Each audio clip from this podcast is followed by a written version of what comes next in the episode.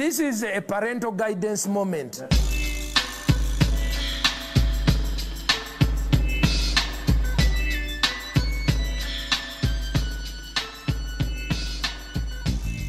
Welcome back to the Sunday service. It's the world's shittest podcast. It's the home of the hostel gospel, bruh.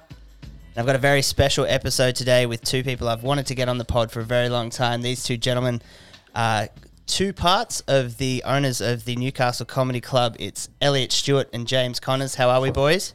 Good. Thank you for having us. Thank you so much. In your This is studio. So exciting. Anytime. We've got Russ the Red Dog down here, executive producer as well. What an honor, you know.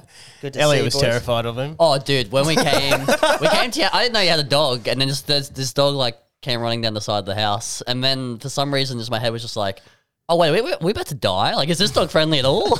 Elliott did the turn and flinch like a like a girl in PE. that does it- the ball goes near her. You know.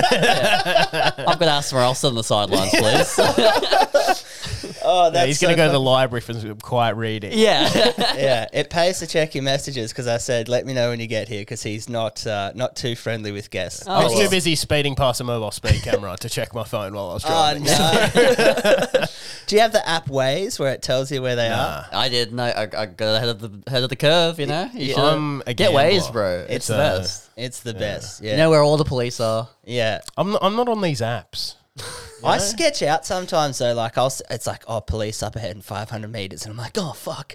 Is it a random breath test? Am I going to get drug tested? I'm like, I'm s- completely sober. But I'm like, Yeah. I just go through all the panic of seeing that they're there. I'm like, oh, it's a fucking mobile speed camera. It's great So- when you're driving and you see a police car coming, like just driving, and you just forget how to drive. You're just like, oh my god, like, uh, am I doing anything wrong? Like, Yeah, like I'm involuntarily sober at the moment, but like I've still got like the panic. So like I see coppers and I'm like, oh fuck, and I'm like, wait, I haven't had anything for weeks now, so I'm fine. Yeah. But you just panic and think that you've done something wrong. it's Yeah. ingrained in your brain after I, all these I've years. yeah, I've spent like ten years, the better part of ten years, just being terrified and just being like having drugs on me at all times, yeah. no matter where I'm going. It takes ten thousand hours to master a skill.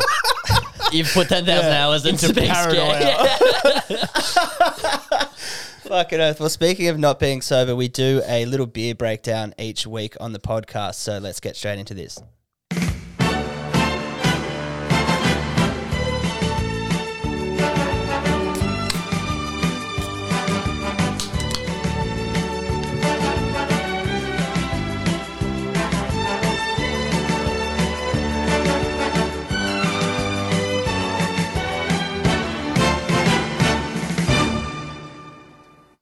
I will. Never I didn't know get if we were supposed to talk through that. yeah, the production. Is, this is amazing. That's all right. I could never get sick of hearing that song just quietly. So, Yeah. um, the beer breakdown that we're doing today is a beer from a brewery called Bojack Brewing. Uh, we're drinking a Calypso Hazy IPA, which is 6.4% or 1.9 standard drinks.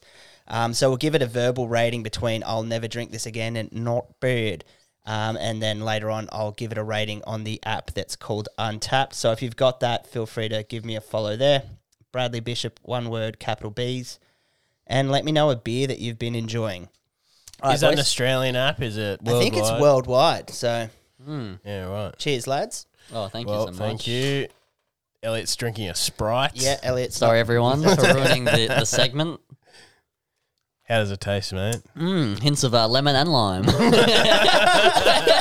Also, by the way, is Sprite not lemonade? Because I believe it is lemon and lime, and I only Um, It is found that lemon out and like lime.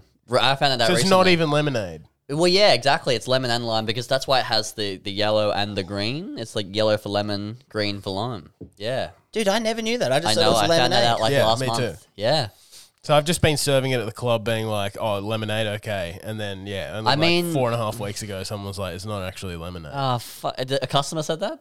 no, Oh, someone thank else. God. No, uh, dude, some of the customers we get who complained about Dude, absolute scum. absolute, just I like fucking hate customers. customer service is like one of the worst. I Yeah. hate it, dude. I hate it as well. It's People, like- like, they're really, and, and especially when people are very snobby. Al- al- alcohol people can be very snobby. Like, you know what I mean? Like, in terms of like, people come up and be like, what kind of wine is it? And I'll be like, "F- red. and they're like, oh, but what's the brand? I'm like, do you know all, like, what do you, who cares, cunt? yeah, Take what and, you and we give. have no other brand, so it's like Yeah, I- Is this a deal breaker for you to like? What are you going to do? Walk away? Yeah. if it's not the brand you like, like They actually don't have cab sav. I'm out. Fuck off, cunt. yeah. oh, they have Pepsi, not Coke. Oh, I'm gonna kill myself. I don't know. Yeah, at, at the club, like obviously we've partnered with Shout Brewing, good beers, whatever. Um, we haven't done the same thing with wine yet, like just from time thing. But like we've just been buying like the cheapest bottle of wine at Dan Murphy's and just selling that. But it's to the point, like, because I used to work at a bottle shop, I know gossips is rat piss. Yeah. So and like people have like commented being like, "Oh, gossips, eh?" And I just like flub it off with like, "Oh, rent's not cheap on Derby Street or something." But um, I was like, we should really get a better wine. I was like, it's it's four dollars a bottle. Can we bump it up to like eight dollars a bottle and get something that's like drinkable? If it's in the budget, I've got a mate whose um his friend owns a winery. So if you ever if you ever need one or need Hmm. a recommendation for someone, just let us know and I could put him in touch. I don't know how expensive his wine is, but I just well, I, that. I just figured like we went we went and tested a bunch of beers and we chose the one that was the best tasting and like the price wasn't didn't really come up. We just found the beers that we like, and, then for the wine, we're just like, oh, women, who cares? Just drink whatever we can find. For the wine, we're like, I recognize that word. Uh, that, that sounds good. Yeah, oh, that's sick. Um, so last night's show was fucking was fun. Hey, like Friday I- night comedy. It's getting it's ramping up a bit. I think. it is. It's starting to pick up. Uh, what was it? About sixty five ish. Yeah, last when we night? started doing Friday night comedy, Saturdays have always been very big and consistent, but Fridays we've been trying to grow since we've started. And they were We're- shit at the start. for a like while, we're only 20, getting yeah 30. 15, 20 people with book tickets, and now we're getting 50, 60 consistently, which has been very. It's been amazing. Yeah, those cunts that were talking throughout was a bit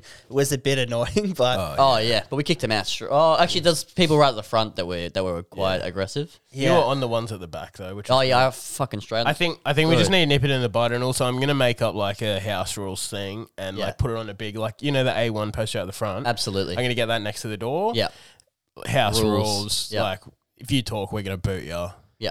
because it's it's It's a comedy getting show. beyond the joke. Like Yeah. people just coming in and just talking through the whole show. And like some dickhead last week was like wasn't happy because I kicked out his mate, and yeah, he, as he's walking out, he's like, "You don't know what real comedy is, mate." I was and like, you do. like, Who where's are your you, comedy cunt? club, fuckhead? yeah, Dude, it's it's. I was saying this to a friend the other day. It's interesting. It's one of the only art forms where people think that they can just interrupt. You know what I mean? Yes. Like you'd never go to like. A, a like a music, Music. show and a guy's just playing the guitar. It's like nice C major, fuckface. And they're like, You're just making your own guitar sounds, being like, bling. I'm helping him out. you know? fucking sitting there just booing them. That song sucked. Yeah. yeah. I'm gonna fucking complain to the management. Like, yeah. Yeah, and like some acts are good at handling it. Like Cam Duggan, one of the best in Australia. Like, Oh, he, I've heard he's a ruthless. Like he'll just Yeah. tear shreds off people. Man. like I, I would. It's basically like he just does bits until someone says something, and then that's when he like starts doing his material. he just starts teeing off. Yeah. So yeah, he's like any any show, even the most rowdy show. If he's the host, you know you're fine. Like he will handle everyone comfortably. But Yeah. then there's like, like other people that just like one is not in their style, or when they do turn that way, like they lose a bit of their charm. Like Yeah, Cameron okay. Duggan's still charming, even when he's like absolutely tearing strips. But like some people, like I don't know, I don't know whether it's like you know more chummy, friendly comics, and then when you when they do try to go dark, like something it leaves a bad taste in your mouth, and you're like, oh, dude, this is like you're not pulling this off. Not Right. not as in like the jokes aren't funny, but just like the tone of it. Yeah. It's not part of their kind of personality. Yeah, yeah. Yeah.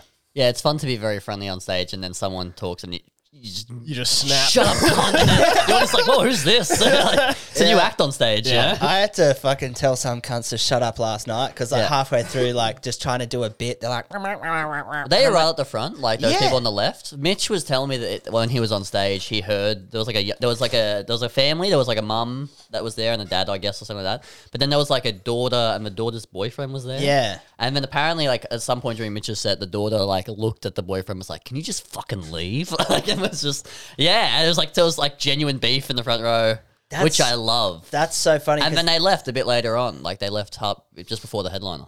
True. Yeah, because I ripped on because that dude's name I assume was Bailey because he hmm. like yeah shouted out hmm. fucking Bailey, so I just ripped- Incredible. ripped, on him, and then the woman at the front, I don't know who she wa- who she was, but the she had the short hair, and I was like, Yeah. oh, you look like the type that would complain to management. Yeah. Hmm. and yeah, then like.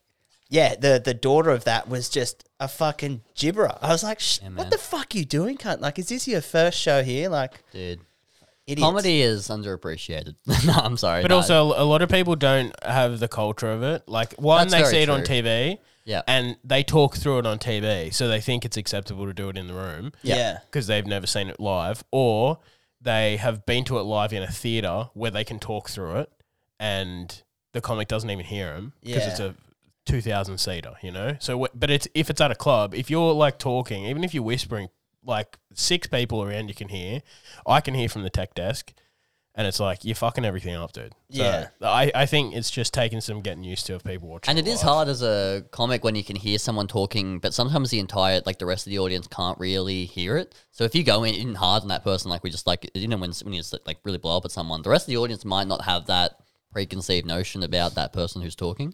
Yeah. So it can kind of put off like, oh, why are you fucking calling this person that cunt? And then it's just like, oh, but I know they're, they're all can look. You guys can't hear it, but I can. It's there fucking was me up. there was two like at the very front last night that were just having a conversation. Yeah. So I had to constantly like redirect bits at them to like keep them engaged, and they're like, "Oh, fucking," Yeah. like they just have a fifteen second fucking attention span, and then they're just, "Oh, let's just talk about something else." And at one point, I he- felt bad lighting you too because I knew that you weren't like through. I think you maybe got through three bits. Yeah. and in like nine minutes, and I was like, you got to get off time wise. But it's like I know Yeah. you haven't even done your set because you're just like dealing with these people. But yeah. Oh, well, I still had a really good time anyway. Yeah, so you had a great set, man. It's it's uh, and so did you, dude. Like I haven't se- I've seen you do a few sets, but most of it is like through the mic. Like you'll be doing Oh, like open doing mic. crowd work, Yeah. and yeah, open mic. But just getting to see you do a solid ten minutes was was good. I was fucking hosing myself. Hell yeah, brother. How did you get? How did you guys both get started in like the urge to do comedy?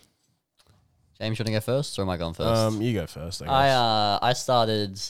I, I got an interest when I was in high school. I I, I saw uh, Rowan Ganju's Raw comedy set on Facebook, and I thought it was hilarious. It was like five minutes of just just a man crushing with one-liners. And Yeah. I was like, this is fucking. s- I, I never appreciated comedy really before that. Like, I grew up. My parents loved Seinfeld and that kind of stuff. Um, they took me to see him a couple weeks before I started, and I was, I was watching Seinfeld. I was like, "Oh, I could do this. This is it." Was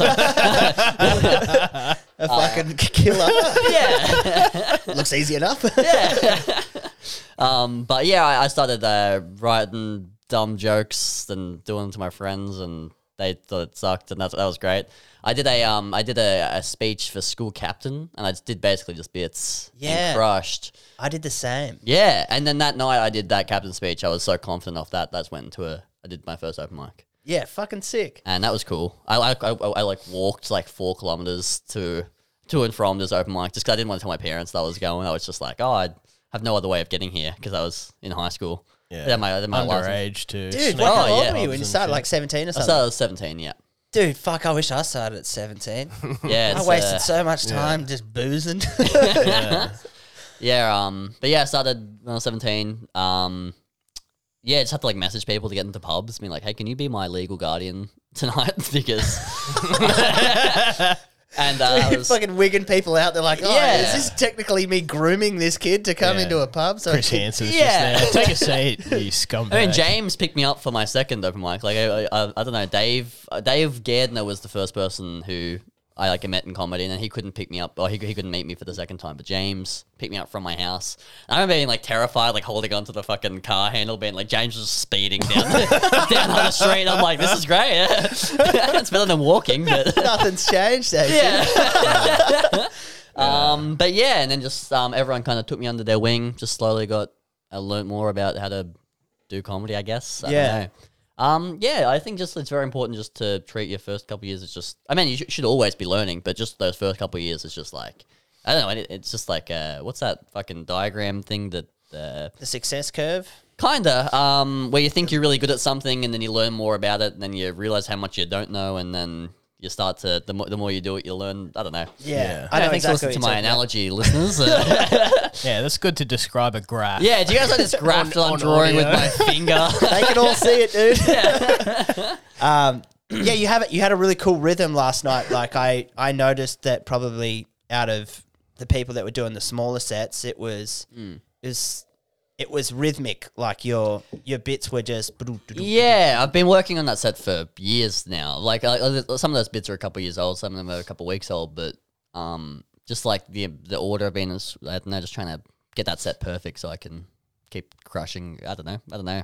I don't know. I need. To, I, I definitely need to write. Uh, I'm I'm keen to write like a new set and work towards like half an hour is my goal. Yeah, But um, I don't know. I just like to have like a nice tight set to just pull out whenever. whenever you need it. yeah, exactly. Something to fall back on. I Yeah. find it's always good. I think we both spoke about our goal is to come up with half an hour. Yeah. You know, as kind of as soon as possible. So, James, how was how was your journey in comedy? When did where, how old were you when you started? Um, say good question because I always say I'm five years in, and I and then I just listened to Luke's episode and he's like, "It's five years," and I was like, "Well, okay, I'm not five years in." but um, I just sort of lost track of time. But basically, I was working a, a shit job at the airport. And um, it was good money when I like first left school. Like I was on like sixty five grand a year. I was working like death hours, but um, and like I thought it was sick, and then I turned up and I saw all these fifty year olds still earning what I was earning, and I was like, oh, this is actually really sad, and I don't want to do this forever. And then like I was in a relationship, and that fell apart, and because I was just working so many fucked hours, depressed, all that stuff, and then um, I I had seen like Jimmy Carr clips on YouTube, like where he's just dealing with hecklers and stuff, and that was kind of my first sort of foray into it. And same thing, like my parents tried to show me Seinfeld, and I was like, oh, this is just a this is something that my parents like, so it must be shit. Yeah. Um, and um, and then yeah, after a while, like I started listening to a few podcasts because I was like cleaning aircraft late at night too. So like four hours of just cleaning, where I was just like pumping through episodes of like Rogan, whatever, finding new comics from there, listen to their podcasts, whatever. And then yeah, so I sort of had like an inkling to do it for probably a year. Um, and then I finally like said to all my mates, I was like, I'm gonna do stand up, come to this open mic, which is like horrific, so bad. And then like it was say it was two days before, and I was like starting to really stress about it, thinking like all my mates are gonna come. This Yeah. could be fucking awful. I haven't even written any jokes yet.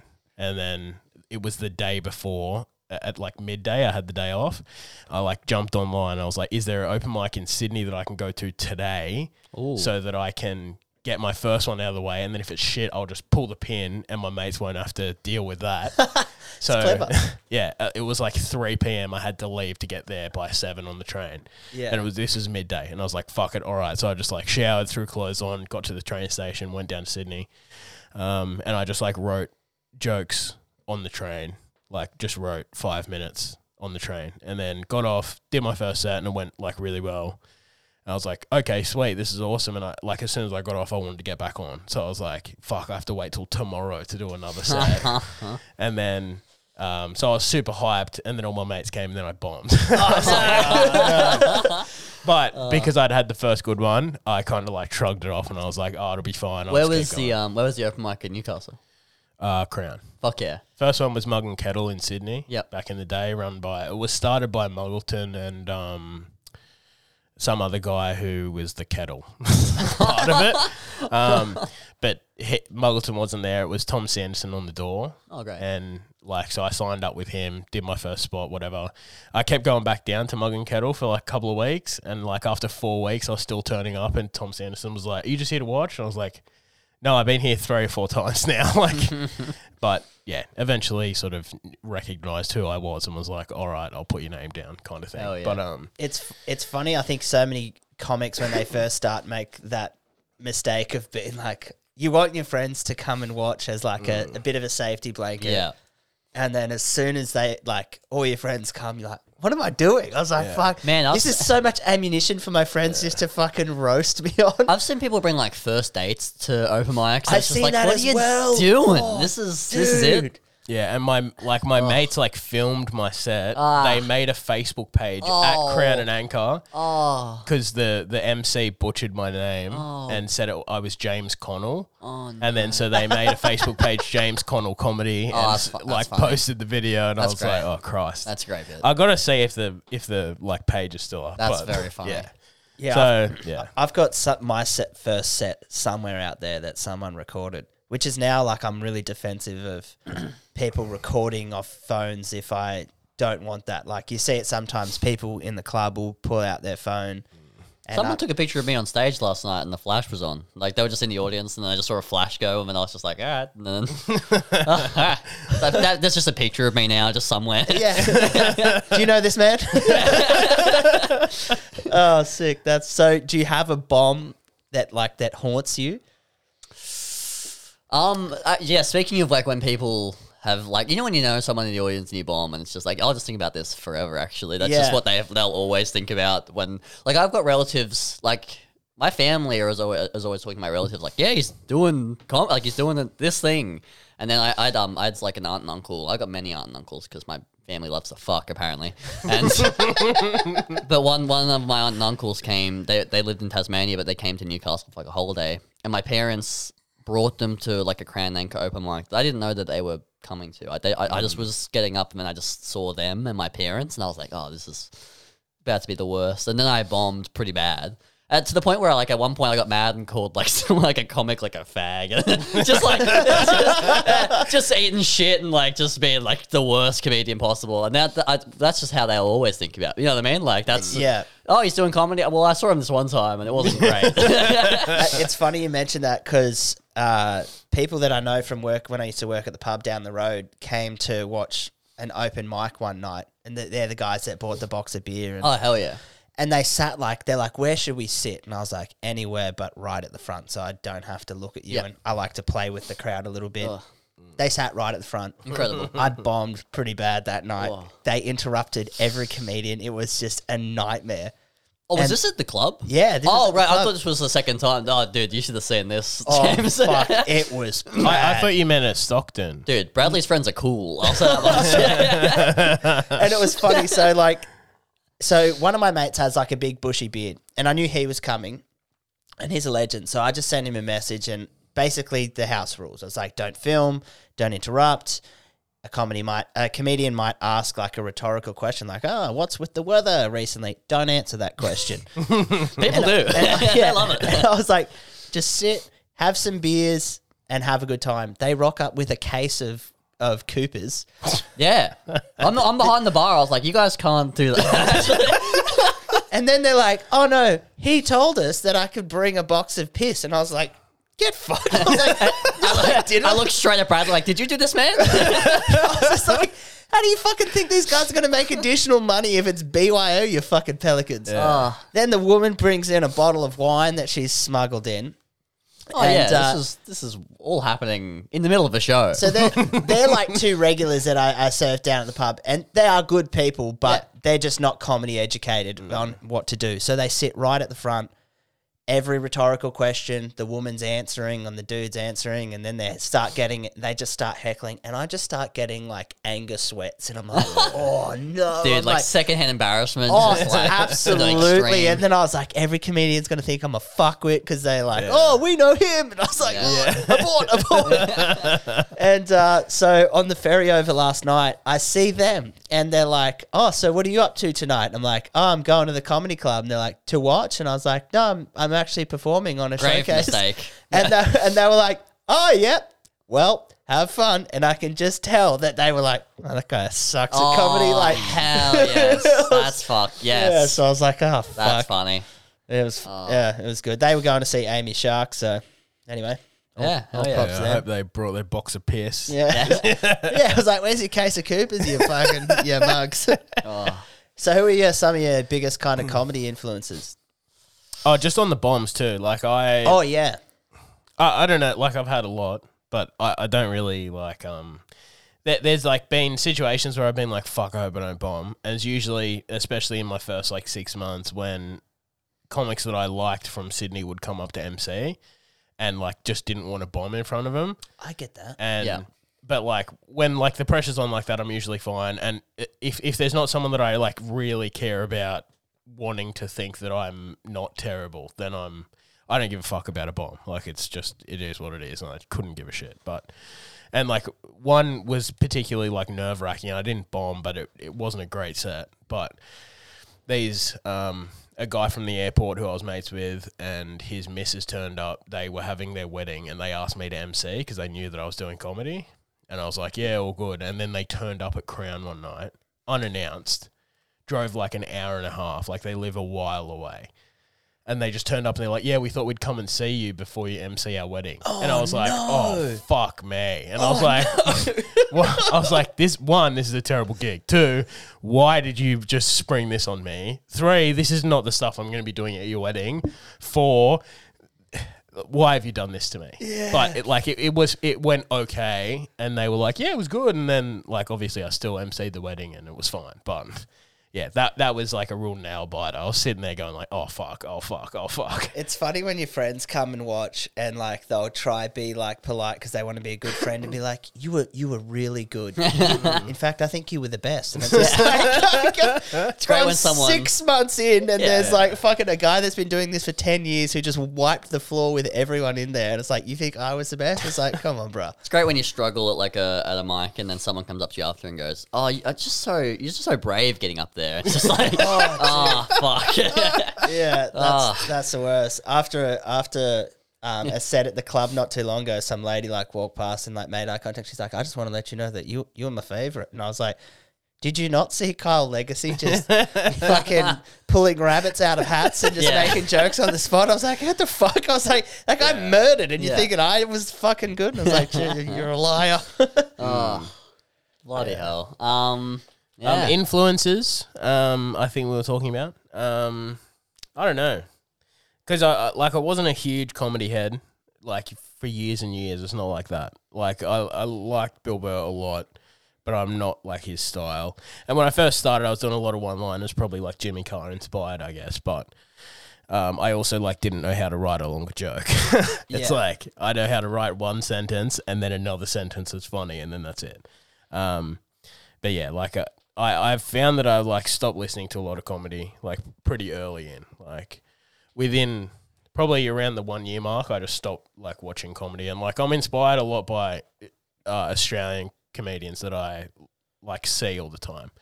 Like Duggan is fucking awesome. He makes me like want to write better stuff, and he probably like barely knows who I am, but um, like yeah, I just don't consume a lot of comedy now, and I just find that like especially when you're on stage and riffing and stuff. And then if you've been like really consuming a lot of stuff, when you're just throwing stuff out and then something comes out and you're like, oh fuck, I've actually heard that someone do that and I've just like banked it and Yeah. it's just like relevant and I've said it and it's like, oh fuck. So I was gonna ask if that was the reason, so you don't, because you're conscious that you don't want to do the same yeah.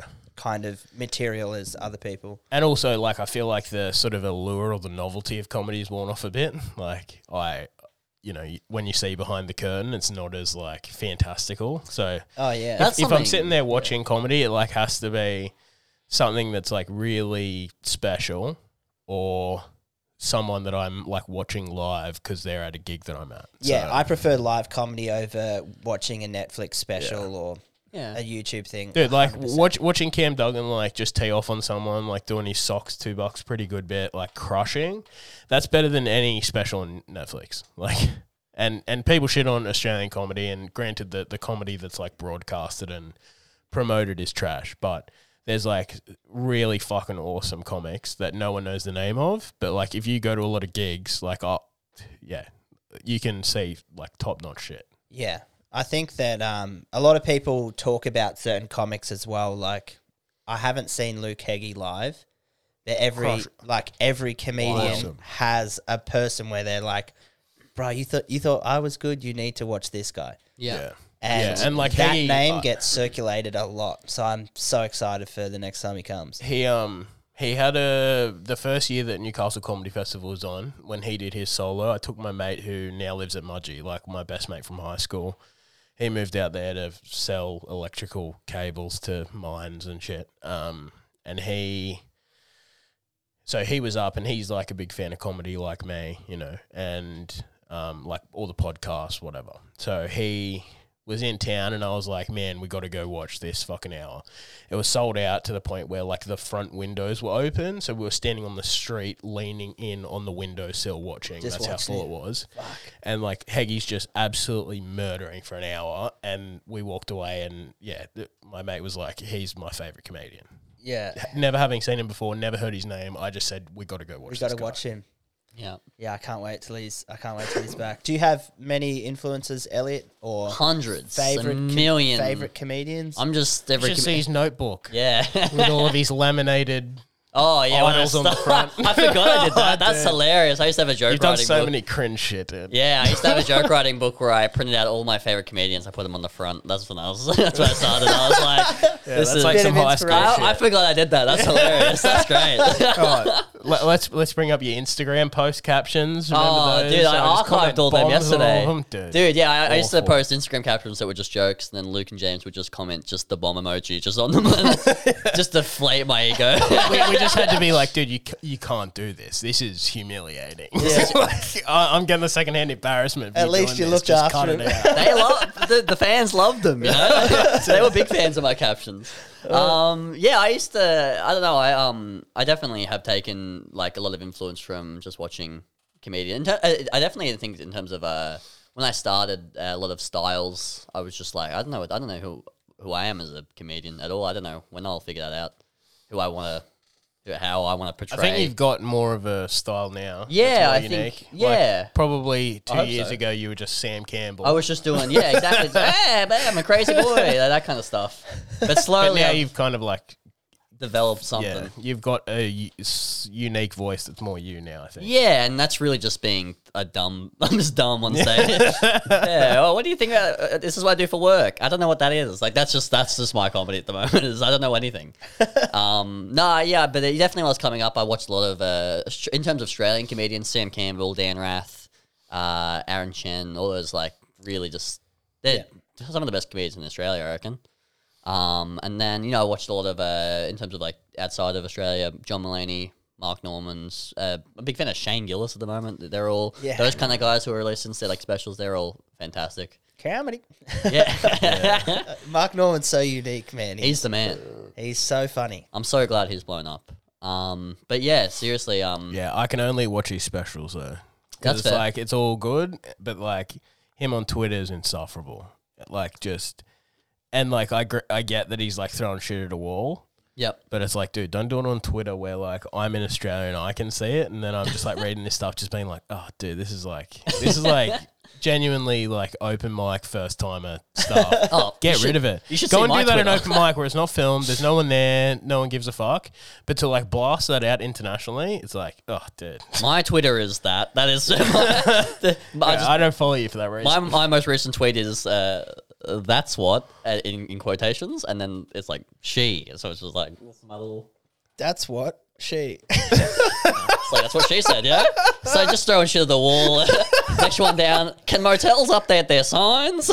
I don't care if you have Foxtel. Is there blood on the sheets or not? Like just garbage. Just makes no sense. Oh fuck! That's I need still to sh- funnier than Mark Normand stuff. I Yeah. need to shoot you. Uh, I'll shoot you some um, some videos for some of the hotels that I've stayed at. Um, Please. oh fuck, we um, yeah, like I send it to mates and I'm like, welcome back to another episode of hotels hookers were murdered in. It's like all these work motels and hotels that are just fucking garbage. I was like, oh, if the walls could talk and if that light was UV. Like, what- what are you James and hearing? I, James and I, and a couple other comedians went on like a regional tour. We went to like New South Wales, up and up to the top of Queensland, down the coast. It was like went like a month. But, Yeah. uh, one of the hotels, one of the motels we stayed at, at the front, one of the signs just said like "colored TV," and it's just like, fuck, I no hope so. coloured people, but Yeah. they got coloured TV. That's how old that sign is. Oh fuck, that's so good. Wild, Oh, Yeah. some of the some of the adventures you get up to when you go regional, but dude. some of the people that you see. when we were in shoes London, are optional. yeah, like Oh. me and uh, Luke and Liam went to Edinburgh, and then I fucked up the rego, so we didn't actually have a show. So we were there, like we'd booked it for basically a month, and we went first week of Fringe, and like luckily we knew Kyle and that, and he's got shitloads of shows, so we like jumped on spots for those. And there's like nights where they don't do, like they'll do like every night seven p.m. except Mondays or whatever, so they have like a day off. So then his venues, because there were, you can't really book a show in for one night a week. So the venue's just empty. So then like those nights, he was like, "Yeah, if you want to use my venue." So we didn't have a show, so we'd just stand outside and be like, "Come watch a show in twenty minutes," and then Oh, that's the worst eh? yeah, it was like good experience. But then like after a week, we were like, okay, let's like go and hit some other cities now. Like we'll go to other countries. So we like went to, and again I fucked up. We were supposed to fly to Berlin, and I booked it for September instead of August. So I was, we were like on the way to the airport, and I was like trying to check in, and it was like you can only check in forty eight hours before. I was like, flight's today, cunt. and then I looked at the email. I was like, oh, I booked it for the wrong month. so that was just like five hundred bucks down the drain. Oh no, That's you couldn't. You wild. couldn't change the No, date. no. So basically, I was like looking up because I just blown like five hundred dollars, and I'm not gonna make Liam and Luke give me money for my fuck up booking Yeah. all of our flights. So basically, I just was like looking for the cheapest next option. We are like, okay, if we train it from Glasgow to London, we can get a cheaper flight from London in like two days' time. So we just made an involuntary, like random stop in London. We just booked this hostel, and it was like South Side. It was fucking brutal. Like we got there, lights were just all off. I was like, "Is this closed?" And we went in. There's just like some like Ukrainian guy like watching the TV, watching Rush Hour, not laughing at all, like Oh, not hell even yeah. cracking a smile, just watching it like it's a documentary. and um, and yeah, we went in there, and there's literally, I went to the bathroom. There's a blood, on, a splatter of blood on the wall in the bathroom, like perfect height if someone was injecting, and then it just like had a bit of like splashback afterwards. And but two days later, when we left, the blood was still there. So no, no one was cleaning those bathrooms, and it's like, dude, this is fucking grim. Fucking hell. Yeah. Oh, dude. Well, noted that I will not let you book anything. Oh yeah. Yeah, dude, I'm so bad. oh fuck. Yeah, this is one of those mistakes that you make when you get way too ripped, and you're like, "What month is August?" yeah. I remember you guys invited me on that trip. My parents were like, "No, you got your HSC to worry about. You can't go." And now I'm hearing that. I'm like, I'm glad I didn't go. Actually, That's- that sounds horrible. well, once you got a 52 ATAR, I was like, you probably should have gone. oh yeah, absolutely. That- there's no reason I Yeah. should have stayed. but I even said like, don't do it. Just do your, Yeah, do your high school. high school, and then there'll be plenty of years that you can go to Edinburgh. Yeah. like it's you don't Yeah. need to go now. yeah. Just finish school, and that was a mistake. So Ah, I apologize for that. hey, we all make mistakes. It's all good. Yeah. Um, do you guys have any advice for if someone wanted to start comedy? What advice would you give them? Ah. Aside from uh, aside from it's- write every day and yeah. the usual Starting comedy is jargon. my biggest regret, actually, and uh, now I'm just in here to. I'm stuck. You know what I? Can't nothing go back. else you can There's do. nothing to go back to. It's just. Uh, um, I I think when when when we start or when I started when I there was only like two open mics when I started. There was one at Crown and Anchor Comedy, and then there was the University open mic, which closed a couple months after I started. Um, I think comedy, at least in Newcastle right now, is bigger and better than ever. Um, there's a lot more opportunities to get and a lot more welcoming rooms than ever. Um, Yeah. Places like you know Stag and Hunt at the club. um, it's, we have our own comedy club, which is fucking wild. But um, just starting really, just do it. If you if you do want to start, just get Yeah. get up at an open mic, don't talk about it. Just That's- do it or don't. and five minutes. Most people shouldn't. Yeah, Most- Like i- if you are genuinely like not a smart person, then don't do it because you know, like the person we talked about immediately before hitting record, it's like very. i- If you're a stupid person, it's very hard, and like a lot of people like comedy, but like if you're not half intelligent. Just don't worry about it. Just Yeah. go and watch it and enjoy it like that. And guess what? You'll be a comedy fan for life, and you'll be able to go to shows. Like I don't really go to shows. I unless it's someone that I like really like, like a Heggie or something like that, I'm not going to go to the show. You lose the lust for watching it once you start doing it. So, like, if if you're not like a smart person, want to do it, then literally just don't. Is my opinion. is my opinion, and I'm not trying to be mean. Like, keep enjoying it for the Yeah. rest of your life. It's like seeing how the sausage is made in a way. yeah, yeah, yeah, I guess it all depends on your goals and stuff. Absolutely, and it's just like if you just want to. Depends on uh, like a lot of people do comedy. Are they a comedian? I don't know. I, I Yeah. couldn't tell you. I always And that's cool. struggled calling myself a comedian as well. And, like, Yeah. when your friend's like, "This is my friend Brad. He's a comedian," and then you get the, "Oh, well, tell us a joke," Oh, and you're man. like, "Oh, I hate what do you telling do for people. work? Oh, I'm a builder. Build me a house, cunt." Yeah, so you- literally. fuck, what are you doing here? Ugh. You drinking and relaxing? Yeah, it's like don't fucking ask me to do work. But I think after a vet, like I, s- I never called myself a comedian until I got like a paid gig. Yeah. and I was like, all right, That's a fair call. there we go. Now I'm a, now I can I'm happy to call myself a comedian. Yeah. But you're exactly right. Some people do comedy, and some people rock up to mics and do mics every week. And Some people just go to open mics and Perform. they get up. It doesn't mean they did comedy. like yeah, but I think a lot of people are also missing like a sense of community and friends and, Yes, and all that kind of stuff. huge. So like, a- aside from the performance aspect, they feel like you know they're in the inner sanctum of something that because you tell people you're a comedian and you get some people are literally like that's my biggest fear.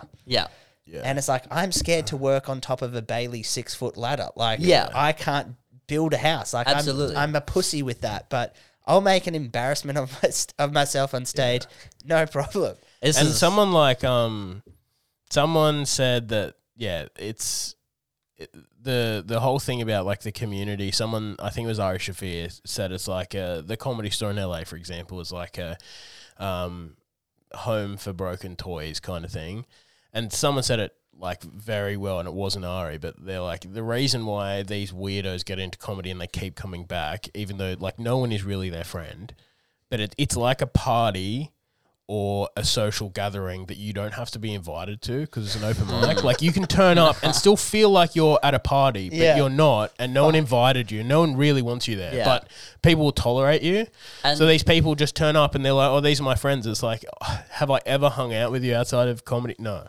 Yeah. So you're not my mate. Like, you know. look and we're being very pessimistic, you know, and like obviously, like if if, you, if anyone is listening who genuinely does want to start comedy, yeah, if someone's like, oh, how, how can I start comedy? Listening to this and just being like, oh, I should. We're just saying, don't actually, you fucking, don't you even fucking think about it? cunt. Like, just, Go to an open mic. Don't Yeah. pay hundreds of dollars for a comedy course. Yeah, just li- listen. Honestly, just starting is a big. Just doing it for the first time is probably the best thing you can do. And I think like signing up, like you said, like I had a friend that wanted to do comedy for years, and um, one day I just called him and I was like, "Hey, bud, like I signed you up to an open mic in a month," and he's like, "What?" And I was like, "Yeah, man, you're doing comedy. You've got a month to get prepared. Like, Yep. go ahead and do Good. it."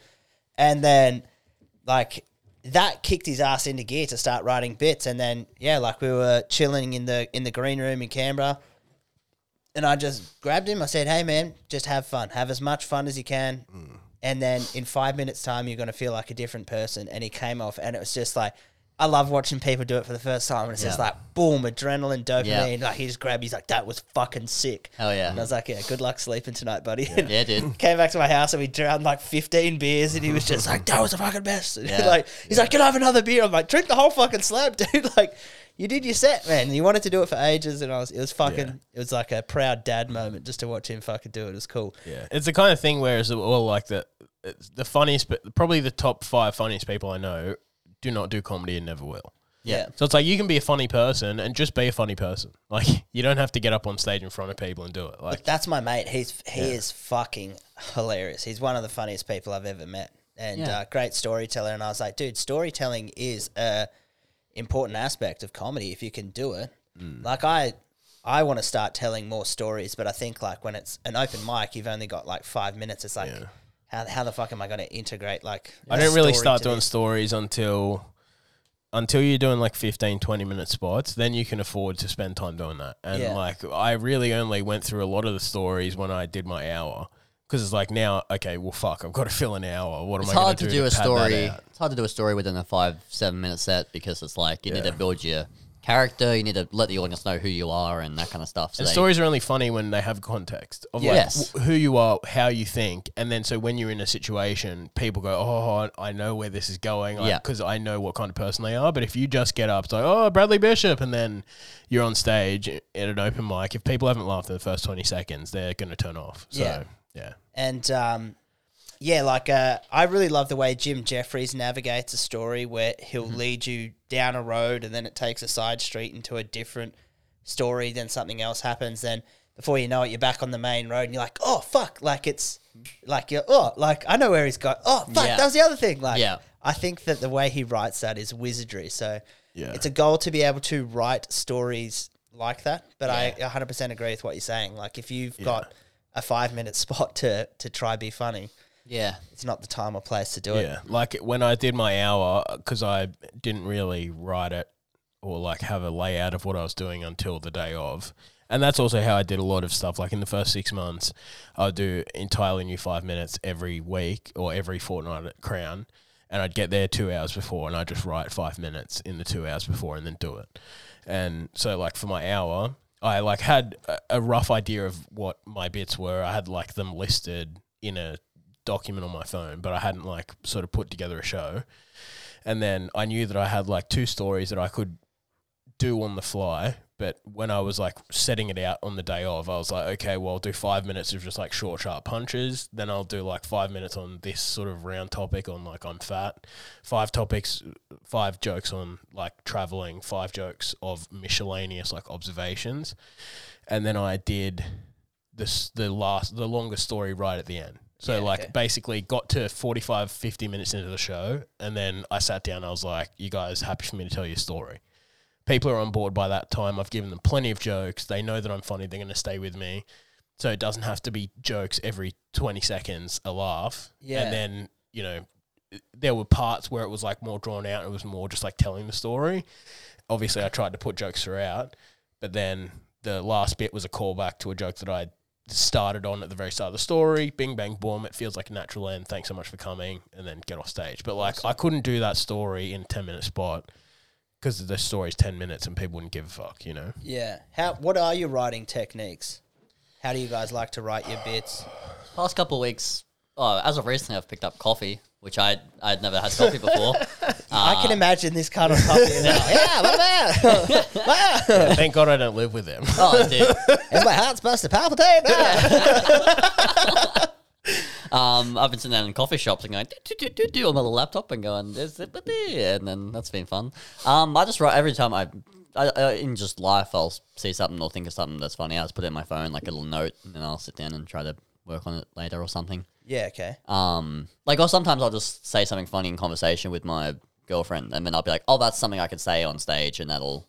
I just sometimes w- once you get enough experience within doing sets, sometimes you'll just hear stuff in real life and be like, oh, I can say that. That like that that's perfect. That's you'll know exactly like when you have like a when you have a bit idea. Yeah. Sometimes I don't even need to work on it. I can just be like, oh, that was that's it. That's right there. Like I, I was hanging out with my girlfriend, and um, I have a joke in my act where I'm like, uh, uh, it's a pretty fresh relationship, which is good. You know, she she makes me feel like a kid again uh, when she calls my dick small. Uh, hate her guts, wish I could touch him. Yeah. But uh, that line, like hate her guts, wish I could touch him. that came from like When he was having sex and yes, pleasure. absolutely yes, yes. Hate her guts, wish I could make her come, but uh, sorry, sorry, um, um, but uh, we were listening to like a John Mayer song, and he was like, "Oh, I hate her guts," and then I was like. Oh, but because your dick's small, you can't touch them. And I was like, uh, but that, that, that's the. And then I was just like, that's a line on stage, and that that that bit's done well. Yeah. the last couple months. So I thought of a I thought of a little tagline that I think I need to throw in when I'm telling one of my stories about. Um, I'm like the I'm like the holy trinity of oh no it's just like so I'm out of shape I got a small dick and I come quick I'm like the holy trinity of things you don't want in a man yeah, that's fun. so I'm just gonna have to sprinkle that in at some point Yeah. like when I'm Yeah. as just like a little throwaway throwaway line so Yeah. what about you James how do you like to Uh, I, I've done so much stuff, and I don't know. Like I did do the thing where I'm like walking around. Like I had a joke. Um, ah, fuck, I can't even remember how it went, but it was basically about this big building um, in Sydney, and I was walking from the train station to Mug and Kettle to do an open mic, and there's like this big old heritage building, and it just like said, um, it, you know, had like someone's name on it from the 1800s and then it just had a TAFE symbol, like a, a TAFE sign up. And I was kind of like, yeah, that bloke, if only he tried harder, maybe would have gone to university. Like, Yeah. Yeah. like whatever. And um, so that, like, I, I just sort of walked past it, wrote it in my phone, did it at the open mic, it was fine, whatever, and left. But then I've also done stuff, especially when like I'm talking with mates, like riffing, like when I'm having beers with my mates or whatever, that kind of stuff. It just comes out, and then I'm like, okay, sweet, I'll write that down. Which can kind of disjoint a social gathering when you like say something funny, you're like, just give me a moment. Then you just open your phone. start- right, make a note Yeah. But I, I think that like the best writing technique is what Ethan Andrews taught me, which he's like comedy's not funny. It's like you have to work at it, and it's a job, and you need to like he, he would set timers for fifteen minutes. Like we go to a library, and he just set a time for fifteen minutes, and we just write in silence for fifteen minutes, just like sort of try to get into like a flow state, you know. So you just and because when you first start and you sit down, you got a coffee, you're like, I don't even know what to write about, but you just start writing about like your day and then it just kind of flows on and you know you're writing about the coffee shop you're writing about the person in front of you in line you're writing about the person that served you and then suddenly you start to get a few nuggets that you're like oh cool i could pull that out. And then so basically after 15 minutes you just have a chat about it just to debrief for five minutes and then you just set another timer and then you go again. Whether you keep doing just more like um flow of consciousness or you start then refining the stuff that you wrote in the first part going like okay there's four things that i wrote in like two pages in 15 minutes. Let me just keep writing more stuff about those four things. Yeah, and you okay. just keep going like that and just keep doing it that way. So like i've done like writing sessions with comics and stuff and that's pretty much what i do. I just go like we're just going to write in silence here. And you start slow especially for someone that hasn't done it before and you go i'll do it for five minutes. And people they struggle to even put pen to paper as the start, and then sort of three, four minutes in, they're like kind of looking around the room, being like, "This is fucking boring."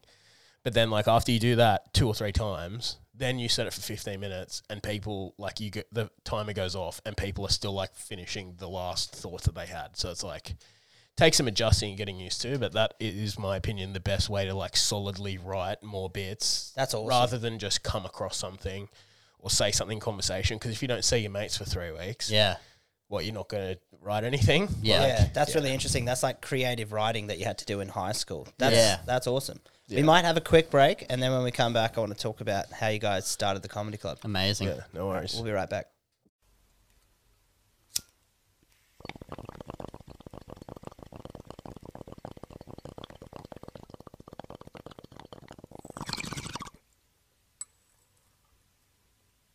And we are back. So, boys, I wanted to talk about the comedy club because I think like every young bloke at one point in time was like, I should own a bar. Yeah. How the fuck did you guys get from doing open mics to being like, all right, we need to, we need to open a a, a, a club. We need, uh, Newcastle's desperate for a comedy club. How did it go from an idea to construction to now becoming the home of, like, it's a lot of young comics and a lot of comics that have come all love the room. And you've done an incredible job. yeah. It's got what looks like a New York City kind of vibe. It's dark, the red curtains. Like I fucking I love going there. Was there comedy clubs that you looked at and you're like, this is the type of feel that we want? Was it your own original design? Talk me through it. Well, correct me on the timeline. James and Brady and Dave Gardner originally had the idea to start a comedy club, and then it didn't come to fruition. So or just- basically, there was this thing called Renew Newcastle, which was when Hunter Street was dead. The the council were trying to like come up with ideas to um, get businesses back in there because everything had fucked off to like Charlestown, like Macquarie, Kotara, that kind of stuff. So um, Renew Newcastle was an initiative started by some bloke that he was like, let's start utilizing the space because at the moment everything's empty, like for lease, nothing. What no, year no is one was in this, there. This roughly? is like 2016 ish. Okay. Um, and basically, so they were like going to these landlords and being like, at the moment, you're earning no money from these buildings that are sitting empty. He said, how about you hire out these buildings for $50 a week to like an artist to open an art gallery, right? And they were like, oh, that's bullshit. And he's like, well, the thing is, you're getting nothing now. So if you put someone in there for a year or two years, if we do this all around Newcastle and get businesses open again, people coming back in, then you can fuck those people off and put a proper like client in and they can pay proper commercial rates and then you'll be sweet. So there was this initiative going on where yeah, you could find these buildings like old gyms that were empty, so there were massive spaces and like people were going in doing like co-working spaces before like WeWork and all that shit blew up. So like Brady had a spot in an old gym. There were like maybe 15 little sectioned off booths in this big old gym space and he would pay $20 a week to have this kind of office, you know? And so, you know, somewhere that you don't have to set up at your house, you can feel like you're going to work and whatever. So we were looking at those spaces and being like, oh fuck, we could find somewhere that's like cheap rent. Maybe you pay hundred bucks a week for a decent enough space, and but then we were like, we wouldn't be able to get a liquor license because it's not zoned for that. And then they would start wanting to, it sort of broke the Renew Newcastle's organizational structure. They weren't trying to open pubs, they were trying to, you know, have creative spaces and little small businesses. So we were like, maybe we could do it and do like beers by donation. So it's like not actually under a license, but then it's a grey area. The coppers can like fuck you up for doing it if you, because essentially you're supposed to be giving away the beers and the the payment is just a donation or something. But then if you go, it's four dollars. It's kind of murky. You're then selling grog, you know. So that kind of fell through, and then yeah, uh, like the thing is in Sydney, there's like infrastructure for comedy. You you do well here, you go to this room, you do well there. Someone sees you from this space, then you go there, and then you know, uh, end goal sort of like the comedy store, and you get it on there and whatever. But in Newcastle, there was nothing. So like there was there was not even like really any open mics, let alone paid rooms. And then if you wanted to do something paid, you had to start it. You had to go to a venue, start negotiating with them, try to find an off night, then learn how to do Facebook promotion, try to get people in there, that kind of stuff. So Or you do uh, one of the other paid room, uh, one of the other booked rooms. Don't get paid at all, and then uh, yeah. and uh, s- what's the word? Yeah. Uh, hate that person forever. yeah, just get exploited. So Well, uh, we'll talk off air. Um, yeah, so there was not really anything happening. And then, so obviously, that person opened their rooms and they were booked rooms and again, wouldn't pay Newcastle Act. And great, oh, great spaces by the way. They were good, good shows and whatnot. But uh, yeah, you need to pay your acts and stuff. Hundred and- percent. so we, you have to start it if you want it to happen here, which is kind of like a curse initially, but it's also a blessing because there's like Sydney comics that don't know how to do Facebook ads. They don't know how to draw anyone into a show because they've never had to do it before. Because they just perform at these rooms that always are filled with people, or the room runner does it, and they just get their fee and they leave. So that's why like they try to come to Newcastle to do a f- like a solo show, and they get six people, and it's like, did you do anything? No, Yeah. because they just they haven't got the skills, they haven't done it before and they've never gone to a venue and negotiated and sort of seen what the dollar value kind of is to the venue versus what you're getting back and whatever. So like we've been fucked over for so many different ventures and I've like picked up the reins of some of the rooms that Ethan Andrews started and he was the first person to sort of start doing that and and put on these rooms where you're getting paid and stuff and it wasn't too much money but he would always like it was always equitable because it, there wasn't a lot of money going in so what you did get if you got 20 bucks like there were gigs where I drove with no promise of pay, my last like whiffs of fuel. and then I got there, it's like, I can't drive home if I don't have money, but I never like expected to be paid. I was just like, I just want to do this gig. And if I have to sleep in my car until my parents pick me up in the morning, I'll just do that. Yeah. And then, like at the end of the show, he's like, "Thanks so much for sp- filling in. Here's twenty five bucks." And it's like, "Fuck, I can get home. Fuck yeah." Yeah. So, um, like I picked up some of those rooms and then fucked them off because the venues just were not invested, and I was like, it, it's frustrating to like want to do a good job and to want to have a venue filled, and you send them posters and they don't put them up, and then they're like, well, how come there's only forty people here instead of ninety? It's like because you didn't fucking do anything. You don't care about the show, so why do I give a fuck? Like I'm Yeah. sick of doing this. So then, like I was looking at doing comedy detour, where we go out to these regional towns where we charge the venues up front. So a pub's going to pay 500 bucks to have us there. And I say, look, you can make it a free show if you just want to pack it out and just have drink sales, or you can ticket it, market it. If you get people in, you could make two grand off the night. You pay us 500, bing, bang, boom, all good. And then it puts one, the onus on them to promote it. So the venue's just as invested because they're going to lose 500 bucks if no one shows up and try to get a little bit of like reciprocity or whatever the Sure. fucking term is. um, and then uh, Watt Street hit me up, and the venue manager, Grant, at the time, he was good about it. And like, I had a phone call with him, and I was like, he was like, I want to do a comedy show. I was like, great, but if you're not invested in this, I don't care. I was like, I could take or leave a gig. I don't give a fuck. I was like, I only want to work with people that do want to actually make this a sick show. And he was committed, and I made sure that the budget reflected that. Like they would have gone out of business if they didn't market it properly. So Yeah, that was good. Started doing like higher end shows and like I've done shows free shows $5 $10 15 20 25 35 like at all price points and I found that like the more that you charge the more people you get which is kind of a head fuck like is a head fuck. one, if But it's free, you have no idea how many people are going to show up. Two, if you charge five dollars, if it's raining, people are like, "Oh fuck it, we only lost five bucks." Yeah. Where it's like, if you charge thirty five dollars, people are going to that show. like they're not gonna. And plus, people can think it's like it's like a value for money kind of thing. Yeah, It's and like- people go, if it's free, it must be shit. Yeah. So- it's it's like I saw uh, I don't know who was talking about it one time, but a barber they were talking about the genius of marketing, and there was a barber that said ten dollar haircuts, and he'd opened up next to a barber that had been operating f- in the area for twenty five years. They were literally right next door to each other, and his price point was like thirty five dollars for a haircut, and then.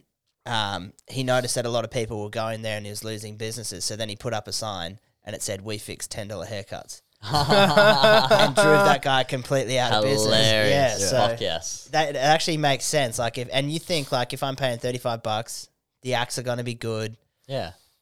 It's like Yeah. a night out, you know, you're invested in it. Yeah. Um, And it's also different, like if there's a lot of competition in the market too. Like, if, if let's say Hungry Jacks and Macca's have a burger that's the equivalent, the Whopper versus the Big Mac. Like, if if you're a price buyer, you're going to go for the cheaper one, even if it's only fifty cents. But because it's basically the same thing, you're getting a burger, and that's that. Yeah. But and then i- i- if it's something where y- there's nothing to compare it to, if if they're marketing, uh, let's say a, a hot dog place opens up in Newcastle, not many places you can like buy a hot dog, right? If someone is selling one dollar hot dogs, you're like, oh, that's a novelty. I might go there once. I'll buy two, and then I'll never go back. If someone goes, we do gourmet hot dogs. They're fifteen bucks, but they're fucking all the works. They got all this stuff on them, whatever. You might have like repeat customers that go back there for lunch every day or something like that, eh, because there's nothing to compare it to, and you think fifteen bucks it must be fucking good. And you Yeah. go there, you wow them, and then they're like, "This is worth the money," you know. Yeah, exactly right. So yeah, it's it's that kind of thing. Um, and then yeah, like having a chat with Brady, who is you know filmmaker first, comedy second, and he was looking at like the amount of people we were getting through. He came to like a few Watt Streets and saw like one the money over the bar, two like the quality of the show because he had only been really to like open mics or free shows. Where we don't have enough money to bring a headliner in, MCs in, so it was just locals fucking around. He saw like how the standard of shows could be like mm. when there's a bit of money behind it and he was like shocked himself because he's you know had been to theaters to watch you know Carl Barron or whatever the fuck but hadn't like seen local showcase acts and been like fuck this guy's fucking awesome like your Cam Duggins and whatever. Yeah. So then he just kept saying to me, like, man, you got to start making money out of this. And like, I was making no money, like 100 bucks, 150 bucks for putting on these shows once a month. And yeah. And then they started fucking me over with money and like the venue manager changed hands and it sort of went a bit sour and I cracked the shits and then I basically doubled the price. uh, like, I was like, if you want me to come back and do it again, the fee's now double because cunts fucked me over and didn't pay me for weeks. And like I was unemployed. So that money that I had to pay all these acts are coming out of my pocket, like pay these acts and like barely getting by. So this is all 2019, 2020. yeah. And then so we were like chatting about it and being like, man, fuck this. They're making so much money and they can't fucking pay me on time. And then we're like, well, if they're making so much money, we should really try to rethink this comedy club idea and see if we can make it work. Um, Elliott has capital, Brady has capital. I just had time at the time. So we sort of sat together and, yeah, sat in Goldberg's and kind of ran the numbers and kind of tried to forecast it. And It was like, about can we afford to pay rent? a year, a year and a half of just this, just kind of planning, like being like, is this at all equitable? We sat down with a lot of um, uh, we had like a we found a space on Hunter Street that was like an old comic book shop, and then our, our original plan was to start a comedy club, but then at the front we had like a restaurant runner who would operate it during the day. Little Castro's, um, Damo, we know him who runs that. So we were going to like go 50 50 in the space so he could operate his sandwich shop out of there. And then, when we were planning this, we were like, how are we gonna make any? Because we we didn't think it was gonna make any money really, because like it's.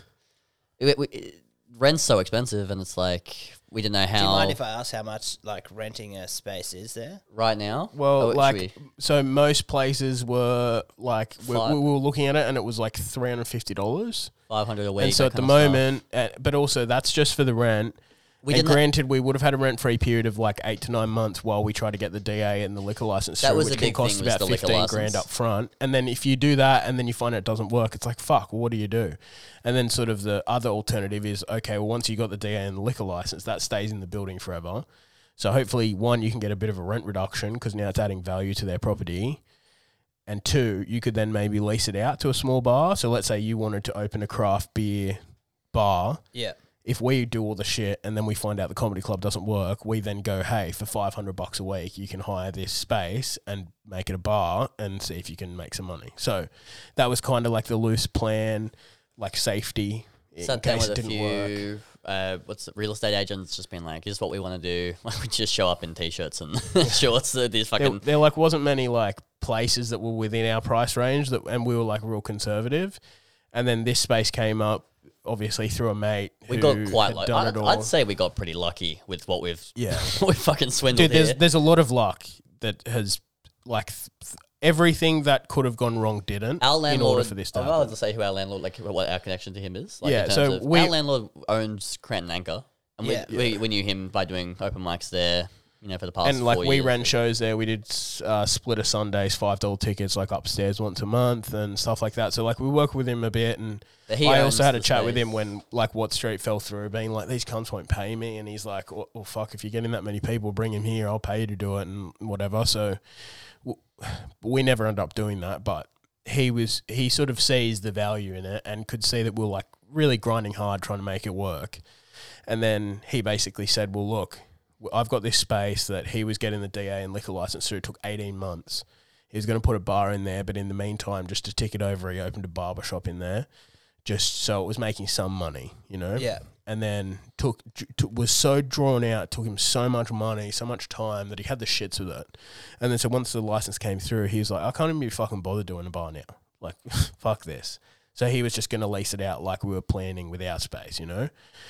And then he said, "Oh, look, if you want to come in and do it in here, I think it would be a good space. Whatever, just spend the bare minimum to get it off the ground and just get people in the door. See if it goes well, great." I just said, "Man, like I don't want to go bankrupt if this doesn't work." Because most real estate's worth three years with a three-year option. That's the lease. So, like, if you sign up in six months, it fucking dies in the ass. What are you doing for two and a half years? Paying three hundred bucks a week. Like, I can barely afford my own rent. I didn't even have a job. You know. Um, so he basically said, "Well, just don't have a lease then." He's like, "I've got the lease for twelve years. If it doesn't work, just move your shit out and paint it back to white, and then I'll just find someone else to go in." So What I a was like, cunt. Dude, there was "He's like, and after a year, if it's working, then you can sign a lease if you want, but otherwise, it's just do a week to week and however long we want to do it." Didn't charge us a bond, which would have been about fourteen grand too. Fuck. Like, and and the trade off was the rent is double what we were looking at everywhere else. So we're like, fuck, okay, well now it's like more every week, but he's probably saved us fifteen to thirty grand up front between the licensing DA and the bond. Is that worth it? Yeah, okay, it's going to be worth it. Like, is what it is. That's but wild. yeah, yeah, man. What a boss. so he basically enabled that, but yeah, like uh everything that we've done has led to it to be successful. And like we didn't have a business plan, we didn't, we don't have anything. I was talking to my like- therapist. but I was pitching. I was like, "Oh, I'm starting opening a comedy club." Like, to my therapist, and she was like, "Have you got like a business plan?" And I was like, "No." and she was like really concerned. he is crazy. yeah, yeah. so it's like but then going back in five months later, I mean, like, it's going great. Actually, yeah, it- like a, a lot of it is just running off gut feeling, but also it's like the experience of having done it for so many years. Like I've done so many Facebook ads, I I know the type of people that turn up at what price point, how many people turn up at what price point. I know like what the value for money is. I know like at Watt Street, I was also trying to give them too much because I felt like the value was like the price is so high. I have to give them like 45 minute halves. But then the last 20 minutes, they're not even enjoying it anymore because they're so tired. Yeah. They're like, all right. So, like, the headliner act struggles because everyone's like falling asleep at that point. So, like, we shorten the halves, even though like the price is still is just as expensive, but people leave having had a better night because they're released at a decent hour and they're not exhausted by the end. So But a lot of this stuff we've like learned, but it's all literally gut feeling. Same with like the design of the club. Like we didn't. A a lot of it as well is like because we have right before COVID happened, we were setting up in my parents' shed a sound studio to film a sitcom. So like think Always Sunny in Philadelphia, how they have a bar and they go off and do all these random shit. The the like sitcom sort of context is that like these guys have a restaurant that's like going bankrupt, so they've got to like find out all these other weird ways to make money to keep the business afloat. Yeah, cool. So we set it up with all the same black curtains, all the tables, tablecloths, the candles, all that stuff, the 70s bar. That was all in there, ready to go. took us like weeks and weeks to like build it, set it up, whatever. And then the day we were supposed to start shooting was the day they announced the lockdown, the first COVID lockdown. So I had to pull it all down so my parents could use their shed again and um, just put it in storage. And then we're like, fuck, well, if we do end up opening a club, at least we have like half the shit that we need Yeah. to open it. And um, hell. and then we got all our chairs um from the was it the not the Gallipoli club the Newcastle, Leagues Club Newcastle shut down Leagues. in COVID. So oh, they I were, saw that. So we so got they all were their going, chairs and their come in, tables. collect anything. We just need to get rid of it. So we went in, we just went like All we those want red all the chairs. chairs, all the stools. We took them, but we didn't even have a space yet. They just stayed in Brady's backyard. Brady's for backyard, six getting months. mold on them with tarps on them and shit. so like we got very lucky in a lot of instances. I There's think you definitely made luck. your luck as well. Yeah. Like, Yeah, looking back, now that we're saying this all out loud, we got very lucky with the space that we're renting. All the chairs were free. We had all Yeah. that kind of stuff from. We also like we nearly. I know we didn't sign a lease, but we nearly like like like said that we were going to do it, and then the Omicron wave happened, and we were like, Yeah. oh, thank God we didn't start this right now because we would have gone to But then we started it halfway through Omicron and we started to renovate it with a view of like they can't keep us locked in after Christmas. Like they locked down right before Christmas because they didn't want to like fuck everyone's Christmas is over, I guess. But we are like, people are not going to tolerate it in first week of January. So No. we it was locked down. I don't I don't even think legally we're allowed to be in there renovating, but we were. I guess it's like this is a job that we can't do from home. Like you can't paint from home. Yeah, so we were exactly just still right. doing it.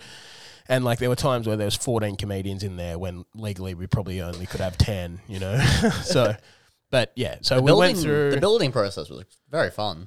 Um, yeah, and it was fun, and we were also like because Mark told us the, the sort of advice of just spend the bare minimum to get it open, do everything yourself if you can, and just see if it works. we called in a lot of favors. We did. We called in a lot of favors, but also like we we didn't have to mortgage houses to fucking pay for it. So w- even like we had very measured expectations of like one, this doesn't even really work on paper at half the rent. So good luck paying double the rent. We'll see. yeah. I was like, we can hopefully maybe make this work. If not, at least we've had fun. We've only lost a couple grand each, and it is what it is. A learning experience Yeah. at the at the very bare minimum you learn. Yeah, and we and like when we're painting, we're like googling how to use power tools before we use them and shit. Like we were all- just like, hey, the what- entire club was DIY, pretty much, like to, except for maybe the electricals and the plumbing. Yeah. That was all Yeah. Adam Ronan who did the electricals. Um, Yeah, but but we just like we were just googling shit and being like, this is like dad skills, you know. Like if you're at a share house and your fucking roof's leaking, you call your dad and they just know what to do. horrible roof. Remember the roof was leaking. Yeah. Hor- the roof when we got there, the roof had like part of the roof had just like caved in, kind of from rain. Yeah. and it was just dripping down through We the just sent security Elliott up cameras. there in a sperm suit. man. Yeah, just I see was- if you can like plug it up Do with something. silicon, I'm there like suffocating, like I, I can't do anything. touching live wires and shit. yeah, is this oh asbestos up here? I got no idea. But yeah, so and we were like, this is like dad's skills. Like dads learn how to do all this shit just by just working it out. So we we're like, at the very least, we w- come out of this knowing how to use a drill and a reciprocating saw. Yeah. And like I installed a manhole. It's like never. I didn't even know you could do that. and it's Yeah, like we I'm just went to Bunnings and did it. yeah. Like, man. So yeah, like, and we were dead set useless at it too. But we just googled it. We learned how to do all that shit. Like, we didn't know how to hang curtains. We didn't know about masonry drill bits. So we broke every single drill bit that came with the drill because we were just using normal drill bits on like concrete. like Yeah, it we was, it didn't- was fucking crazy, dude. We But, didn't really have yeah. a plan or a design for how the club was going to look either. It was just kind of like, oh, what if we put a stage on this corner or this corner and just kind of like mapping out there and then being like, well, what if we put curtains up across the windows and then like, well, we have to put curtains on the other side just to make it look symmetrical. There's and not even windows on the other side where there's curtains. Yeah. We There's like, it curtains. looks weird, and I was like, maybe we put a mural there. We get like an artist to come in do like a big graph mural, but I was like, but then it's drawing attention to that instead of the stage. Yeah. and like it's just and like the the biggest comedy fan will never go to as many comedy shows as someone doing it, just by nature of like no one's going to three comedy shows a week. the stage. comic will. The stage is really just wooden pallets and then we just put carpet over them. Yeah, I know a guy that has a pallet making place. Fucking called in a few favors, whatever. The curtains were like 15 bucks from Big W. The in terms Yeah. of yeah, it was all just very DIY. We built the lighting truss ourselves. Like we just Oh, went to really? Bunnings and just was like, how would we hang lights from a roof? And we just like walked around, just like found bits of timber and like being like, okay, well, if beams like go metal this way, and rods then we and- just got like some metal rods and some planks that went like that on top of the beams. Then it would like hold it, I guess. And then what would I'm we just in the attach- roof and they're drilling upwards and they're like, what is Yeah, this? we're And, just like Elliott, move back, and it's like just drills going through the roof. and this is shit. looking good, guys. man, it was genuinely like it was so stupid, but Yeah. like we did it, and now like when we fitted out the office for the editing suite, it's like I just knew how to paint. I didn't know how to paint before we started the club. Yeah. But now I just know, okay, we're going to need at least two coats. I need this, this, and this from Bunnings. Bing, bang, boom. In three days, painted editing studio. all the colors was just like, oh, that might look good. Then, then there was just no Elliott's other thought. autistic, like color, like because we didn't know what colors. We just knew we want dark, but not black, because black shows mark. So we're like maybe gunmetal gray, whatever. And we just like Elliott's just like I don't know anything, guys, but I know this. And he's just like looking at all stuff. He's like, how about this for the roof, this for the walls, and we're Boom. like, yeah, let's right. do it. Yeah. and then Yeah, we just nice. slapped it on the walls. Like we didn't really do any tests for the colors. We're just like, yeah, that'll do. We just It's painted going it. on. And then we like can't at the afford to buy more paint. Yeah, and then once it was done, we were just like, "This is this has worked well." So anytime Yeah. we need like consultation on colors, we just go like, "Elliott, just to have a look at this." He's just like looking at it, He's just fucking rain, rain manning out the corner. and then like contrast, the contrast. painting the outside as well, like because we had a, a rent-free period of about like six or eight weeks to to get everything done, and because we already had The the, building license, in the club was just from November to January. Was just we opened the first week of January. We started maybe early November. I'd Yeah, say. it was like second of November. We started. Mo- we had to move the barbershop out because he wasn't pulling his shit out. So we just had to hire like a shed and just start carrying it out ourselves in back of Brady's van, just like moving. There these was a whole barbershop barber shop in the space, and we just they just kind of moved their stuff to the middle of the space, and we were just painting around it, just like Yeah, and then it got to the point where like we needed to paint the roof, and all their shit was in the way. So we were just like, if you're not moving it, we are going to, and we're putting it in this shed. And if you don't get it out of there in 30 days, they own it. Like Wow. kind of like the, you know, the yeah, like storage storage shed sale- wars. yeah, that thing. motherfuckers. Yeah. But um, So we basically did that and like the outside as well because we wanted to make sure the paint was up red and that the signage was up well and truly in advance before you open, like at least four weeks in advance, so that people could see that there was a comedy club coming before we actually opened. Yeah. And then like we were out there trying to paint, but the um, it kept raining, so we're like, "Fuck, we're running out of time." And then between us all having full time jobs, trying to work out time that we could go and paint it, and like we are like, we're, we're not legally allowed to. I don't think we don't have any harnesses, but we're like, if we just wear high vis, hopefully people just assume that we're legitimate. And also, then we found out that. Elliott's dad is like a fireman, and he's like, you know, you have to get like approval from council before you paint and hang signs And you on need, a like- commercial building. I guess so that you don't put like the N word on a building and make the city look bad. Yeah. So we were like, fuck, all right. And we were like, okay, well, so much of our budget was in paint. Like, if we paint this and then the council turns around and says, we didn't approve this, you need to paint it back, that would like fuck us so bad. but then Brady's like, we just got to take the risk and we'll just, it's better to ask for like Forgiveness. forgiveness than for permission. Yeah. So like, let's just do it. So we had a break in the weather. We just got out there, painted it, hung the yeah, signs. we were trying to paint the, the outside of the building, and it was just rain. It just rained for two weeks. So it's just like we can't find time to do. it. We're about to open. Yeah, and there's like, all the time. and also just because it stops raining, like it takes a few days for brick that's porous to dry up completely before it'll like hold paint properly. Like it was a disaster.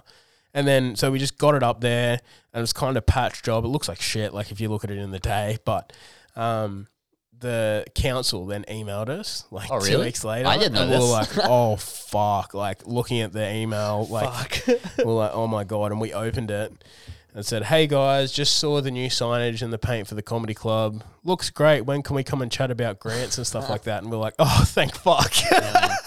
So that's what I mean. Everything that lucky, could have dude. gone bad didn't. Yeah. Thank fuck. But yeah, this has all been such a pipe dream, and then it's just been Yeah. like best case scenario for some reason. It's just been working.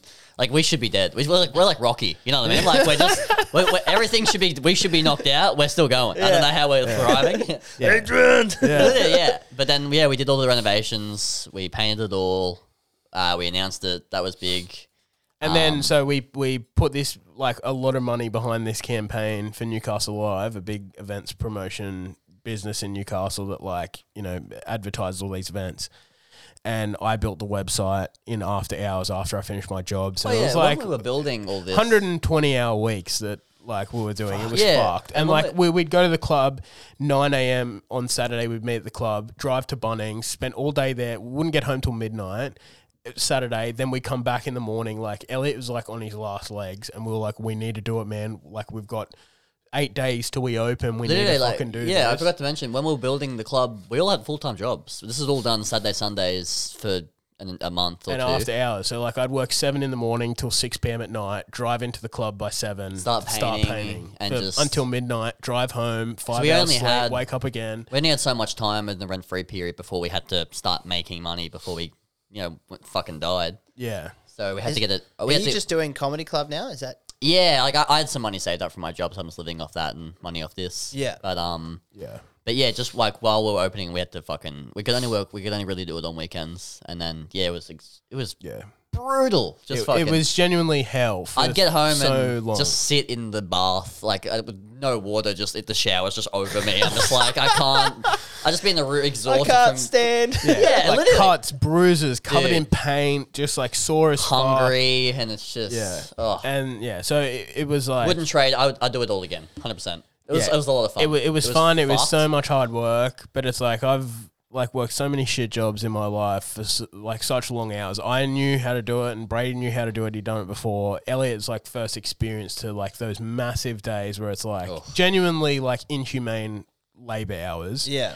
because like he'd worked at Macca's and that which are you know probably four hour shifts on some days and then going into an office job where it's just nine to five you're not doing physical labor like i was cleaning up dead people with my dad like at 14 doing Yeah. 12 15 hour days and shit like that so i'd done it before but yeah elliott's like first exposure to that like super intense Dude, labor it rocked me, dude. I was fucked. But um, yeah, like we fucking did it, and it's fucking cool. And we kind of just made it up as we went along. It was Yeah. just like oh, everything's gut feeling. Nothing's really planned. We didn't like. I don't drink. I only just discovered coffee. I was raw dog dogging that fucking entire experience. Oh, dude, fuck. I was just tired. How much that could have helped you out. um, yeah, but and then we opened, and That's sick. then Oh yeah, the website died the day that we launched this campaign. Spent like fucking fifteen, eighteen hundred dollars on this campaign, this intensive campaign from Newcastle Live to announce it. Midday on the day that the campaign launched, the website died. So all these people clicking on our website was down. we sold out the opening couldn't night. do any like sales. Couldn't. Who knows how much money we lost from Oh, doing that? And so we're, uh, Brady's panicking. I'm like at my day job with a laptop open on the side, trying to like fix the website. It wasn't working. Like calling an IT guy between calls that I was getting from my job, and um yeah, and then yeah. So basically, we just fucking. We, we just opened an Eventbrite and we're like, let's just get some tickets on sale so we can make some money. Yeah. And so We we, sold out a few weeks ahead before we even opened, and then it's That just been like constantly selling out. And we thought, Oh, man. okay, well, this is just the novelty of it. It'll wear off. Oh, and like, w- how's the momentum going to go in six months? And there's like still going, go, it's going better if anything. Yeah, so it's like that's great. that's been the biggest shock of. We opened up and then the Saturday started selling out, and we are like, "Oh, great, it's selling out because it's the first couple of weeks, and this is the novelty of something new's happening." And then it just kept happening, and we were like, great, awesome. This is going really well. and our expectations have been so low that it's like, yeah, this will probably fail.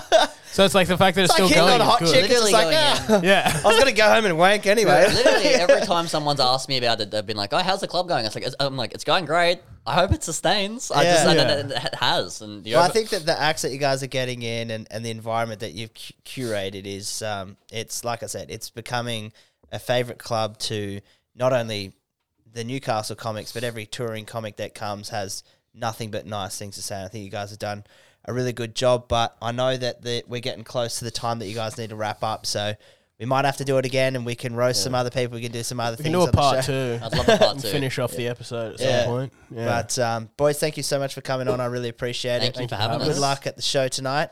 Yeah, Um, um, great space for podcasting, bro. This is amazing. Thanks, man. Well, feel free to I pop feel like in. I'm on Rogan. Should set This is cameras great. up, dude. Yeah, man. Yeah, that's the next. That's the next thing. So I just am saving for a quality camera because I. That's don't what we'd wanna- love to talk about. Um, if we do a part two, we would uh, we got big plans for um just filming all the shows and pumping out like content, building the brand and That's stuff. that's that's yeah. That's, That's where we're literally looking. my next goal. With And also, I'll show you how to set up like proper live streaming for like genuinely like 300 bucks. You could do this. Yeah, sick. Don't don't spend three grand on a camera. I'll show you how to do it. Like multicam setup for 300 bucks. Okay, well, we need to have a chat about Yeah. that because I'm I'm definitely interested in that. I'd so. also love to hear about that. that sounds great. Um, so obviously, uh, Newcastle Comedy Club. It's on Darby Street. There's uh, open mic nights every Tuesday. We've got showcases on the Friday and the Saturday. Get down, support the boys. Check us out, Newcastle Comedy Club on Instagram, Facebook, Facebook, all that. newcastlecomedyclub.com.au. Buy tickets and um, yeah. Thank you for listening. follow all of our shit because we've got heaps of content coming. We got yeah, a lot of plans in the works. So Awesome. All right, boys. Thank you so much. Thanks for you. having us. Don't Brad. forget to chill to the next episode, motherfuckers. I hit the wrong button then, but hey, we're, we're on the outro, so let's Oh go. yeah, brother. na na na na na. It's a motherfucking D O double G. Snoop Dogg! Get him, Na, boys! We're mobbing with the D R E. Yeah. One, two, Dr. Dre, three to the motherfucker. four. Yes, sir. The um, Can I go home? you can go home. Get out of here, son. Don't forget, boys. Smoke weed every day.